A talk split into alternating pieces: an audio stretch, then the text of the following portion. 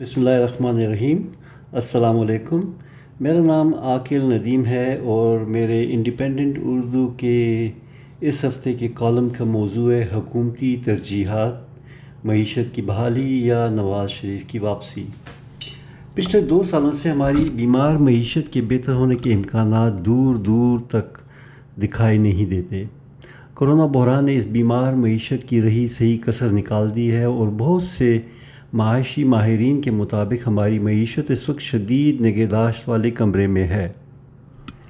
State bank اور دیگر بین الاقوامی مالی اداروں کے اعداد و شمار کے مطابق غربت بے روزگاری اور افراد زر میں اضافہ ہو رہا ہے، جبکہ مجموعی آمدنی، ترقیاتی کام اور روپے کی قدر زوال پذیر ہیں۔ اور ہمارے نیروز سب اچھا ہے کہ بانسری بجا رہے ہیں۔ انہیں سب ہرا نظر آ رہا ہے۔ نہ انہیں عوام کی بدحالی دکھائی دیتی ہے اور نہ ہی ہماری گرتی ہوئی فیکس آمدنی انہیں تشویش میں مبتلا کرتی ہے۔ جو دو ہزار اٹھارہ میں ایک ہزار چھ سو باون ڈالر تھی، مگر اب گر کر دو ہزار بیس میں ایک ہزار تین سو اٹھاسی ڈالر پر آ گئی ہے۔ پچھلے دو سالوں میں ہماری مجموعی پیداوار تین سو پندرہ ارب ڈالر سے گر کر اس وقت دو سو چونسٹھ ارب ڈالر ہو گئی ہے۔ جس کی وجہ سے آبادی کی بڑی تعداد غربت کی لکیر سے نیچے اور متوسط طبقہ غربت کی لکیر کے قریب آن پہنچا ہے۔ اونچی اڑان بھرتے ہوئے افراد زر نے غریب اور متوسط طبقے کو برابری کی بنیاد پر نشانہ بنا رکھا ہے۔ معاشی بد انتظامی کی وجہ سے شرح نمو دو ہزار اٹھارہ میں پانچ اشاریہ آٹھ فیصد سے گر کر دو ہزار بیس میں منفی زیرو اشاریہ چار پر پہنچ چکی ہے۔ پرانی حکومتوں کو بھاری قرضے لینے کے الزامات دیتی ہوئی موجودہ حکومت نے پچھلے دو سالوں میں ریکارڈ قرضہ لینے کے سارے پرانے ریکارڈ توڑ ڈالے ہیں۔ وفاقی حکومت کے دو ہزار اٹھارہ تک لیے گئے قرضوں میں دو ہزار بیس تک بارہ کھرب روپے کے قرضوں کا اضافہ ہوا ہے۔ تحفہ تماشا یہ کہ ان قرضوں کے استعمال کے بارے میں تفصیلات دینے پر حکومت خاموش ہے۔ نہ اس سوال کا کوئی جواب ہے کہ جب سب ترقیاتی کام بند ہیں تو اتنی بڑی تعداد میں قرضہ کس کام کے لیے استعمال کیا گیا؟ ان بے حساب قرضوں کی وجہ سے مجموعی پیداوار اور قرضے کے درمیان فرق دو ہزار اٹھارہ میں بہتر فیصد سے بڑھ کر دو ہزار بیس میں ستاسی فیصد کی خطرناک سطح تک پہنچ چکا ہے۔ اگر آپ مکمل قرضہ اور واجبات کی طرف آئیں تو یہ انتیس کھرب روپے سے بڑھ کر بیتالیس کھرب روپے تک پہنچ گئے ہیں۔ یہ اعداد و شمار معاش دو ہزار بیس تک کے ہیں اور مالی سال کے باقی تین مہینوں میں اس میں مزید اضافہ ہوا ہوگا۔ ایک ایماندار حکومت کے برسر اقتدار آنے کے بعد یہ دعوے کیے گئے تھے کہ بیرون ملک سے سرمایہ کاری کی بارش شروع ہو جائے گی۔ اور اس بارش میں تارکین وطن پاکستانی بڑھ چڑھ کر حصہ لیں گے۔ لیکن دوسرے معاشی اشاریوں کی طرح اس میدان میں بھی تنزلی دکھائی دی۔ دو ہزار اٹھارہ میں بیرونی سرمایہ کاری تین اشاریہ چار ارب ڈالر تھی، جو دو ہزار بیس میں گر کر دو اشاریہ چھ ارب ڈالر پر آ گئی ہے۔ موجودہ حکومت نے ٹیکسوں کے نظام میں بہتری لانی تھی اور بہترین دماغ اس کام کے لیے معمور کیے جانے تھے۔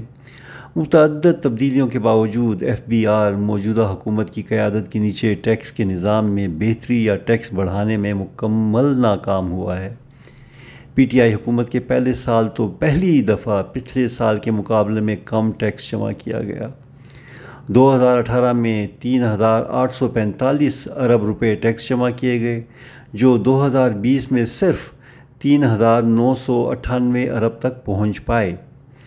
اگر ان میں سے واپس کرنے والی ادائیگیاں منہا کر لی جائیں تو یہ تقریباً تین ہزار آٹھ سو چھبیس ارب روپے ہوں گے، جو دو ہزار اٹھارہ کے جمع کیے جانے والے ٹیکسوں سے بھی کم ہو جائیں گے۔ اس چیلنج کا مقابلہ کرنے کے لیے کوئی حکومتی حکمت عملی نظر نہیں آتی۔ اور اس وقت کے ایف بی آر کے چیئرمین تو صرف کچھ مہینوں کے لیے ایک اور کیس میں درکار نتائج حاصل کرنے کے لیے تعینات کیے گئے ہیں۔ اس لیے ان سے مثبت تبدیلی یا ٹیکس جمع کرنے کی تعداد میں اضافہ ہونے کی امید کرنا بے سود ہے۔ بد انتظامی ہر مالی شعبے میں چھائی ہوئی نظر آتی ہے۔ بد انتظامی اور نااہلی کا سب سے بڑا شاہکار خطرناک حد تک بڑھتا ہوا گردشی قرضہ ہے، جو دو ہزار اٹھارہ میں ایک ہزار چھبیس ارب روپے پر تھا اور دو ہزار بیس میں چلانگیں مارتا ہوا دو ہزار دو سو ارب تک پہنچ چکا ہے۔ نہ تو حکومت بجلی کی چوری کو روکنے میں کامیاب ہوئی اور نہ ہی نادہندگان سے بجلی کے بل وصول کرنے میں بہتری آئی ہے۔ بد انتظامی کی انتہا یہ ہے کہ حکومت خود سب سے بڑی نادہندہ ہے۔ آئی پی پی سے مذاکرات میں حکومت کی کوئی خاص واضح حکمت عملی نظر نہیں آتی، جس کی وجہ سے گردشی قرضہ بڑھتا جا رہا ہے اور اس کے ساتھ بجلی کی قیمتیں بھی آسمان سے باتیں کرنے لگی ہیں۔ حکومتی دعووں کے برعکس صنعتی ترقی ایک جمود کی کیفیت سے دو چار ہے۔ بڑے صنعتی اداروں میں ترقی کی شرح دو ہزار اٹھارہ میں پانچ اشاریہ چار فیصد تھی، جو پچھلے دو سالوں میں گر کر منفی دس اشاریہ دو فیصد پر آ گئی ہے۔ اس سے نہ صرف بے روزگاری میں اضافہ ہوا ہے، بلکہ برآمدات کو بھی نقصان پہنچا ہے۔ جب روپے کی قدر گرائی جا رہی تھی تو یہ دعوے کیے جا رہے تھے کہ اس سے برآمدات میں نمایاں اضافہ ہوگا۔ مگر روپے کی قدر میں پچھلے دو سالوں میں چالیس فیصد سے بھی زیادہ کمی کرنے کے باوجود برآمدات میں کمی واقع ہوئی ہے۔ دو ہزار اٹھارہ میں برآمدات چوبیس اشاریہ آٹھ ارب ڈالر تھیں جو دو ہزار بیس میں گر کر بائیس اشاریہ پانچ ارب ڈالر تک آ گئیں۔ برآمدات میں نو فیصد کمی سے ظاہر ہوتا ہے کہ روپے کی قدر گرانے کی حکمت عملی ناقص تھی۔ اور اس میں شاید زیادہ سوچ بچار ہی نہیں کی گئی۔ اس نقصان دہ فیصلے سے نہ صرف ہمارے قرضوں میں اضافہ ہوا، بلکہ درآمدات مہنگی ہونے کی وجہ سے صنعتی ترقی کی رفتار بھی رک گئی۔ حکومتی دعوے کے باوجود بجٹ کے خسارے میں کمی کی بجائے خطرناک اور نمایاں حد تک اضافہ ہوا ہے۔ دو ہزار اٹھارہ میں بجٹ کا خسارہ چھ اشاریہ پانچ فیصد تھا۔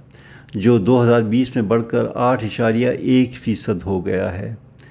زر مبادلہ کے ذخائر میں دو ہزار اٹھارہ کے مقابلے میں معمولی اضافہ تو ہوا ہے، مگر اس کی وجہ دوست ملکوں کے سات ارب ڈالر ہیں جو انہوں نے مختصر مدت کے لیے اسٹیٹ بینک میں جمع کرائے ہیں۔ حال ہی میں سعودی عرب نے اپنے حصے کے پیسے واپس مانگنا شروع کر دیے ہیں۔ غرض ملک ایک معاشی افراتفری کا شکار ہے اور حکومتی عہدیداروں کی باتوں سے کسی قسم کی معاشی بہتری کی امید نظر نہیں آتی۔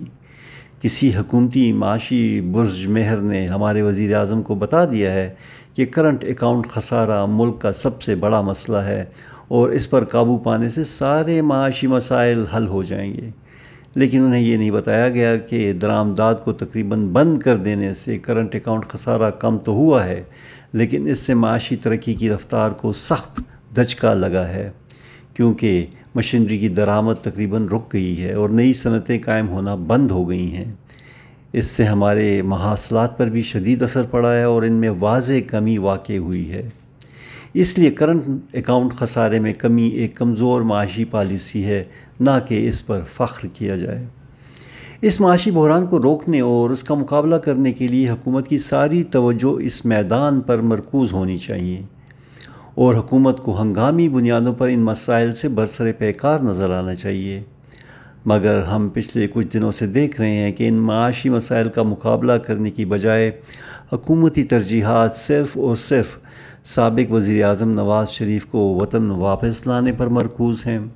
ستم بالائے ستم پچھلے دنوں اطلاعات کے مطابق کابینہ نے اپنے قیمتی وقت میں سے چھ گھنٹے اس بحث پر صرف کیے کہ نواز شریف کو کیسے وطن واپس لایا جائے اور کیسے طبی شعبے کے ماہرین نے حکومت کی آنکھ میں دھول جونک کر اور جعلی رپورٹیں پیش کر کے نواز شریف کو ملک سے باہر جانے میں مدد دی۔ کیا ایک سنجیدہ حکومت سے آپ اس قسم کی شعبدہ بازیوں کی توقع کر سکتے ہیں، جس میں کبھی وہ اپنے ہوا بازوں کو جال ساز قرار دیں اور کبھی طبی شعبے کے ماہرین کی مہارت پر سوال اٹھائیں۔ کیا کسی حکومت کا اس قسم کے سنگین معاشی بحران کے دوران ایک سیاسی مخالف کے خلاف اپنی تمام تر توانائیاں استعمال کرتے ہوئے نظر آنا ہمارے معاشی مسائل کا حل ہے؟ ہرگز نہیں۔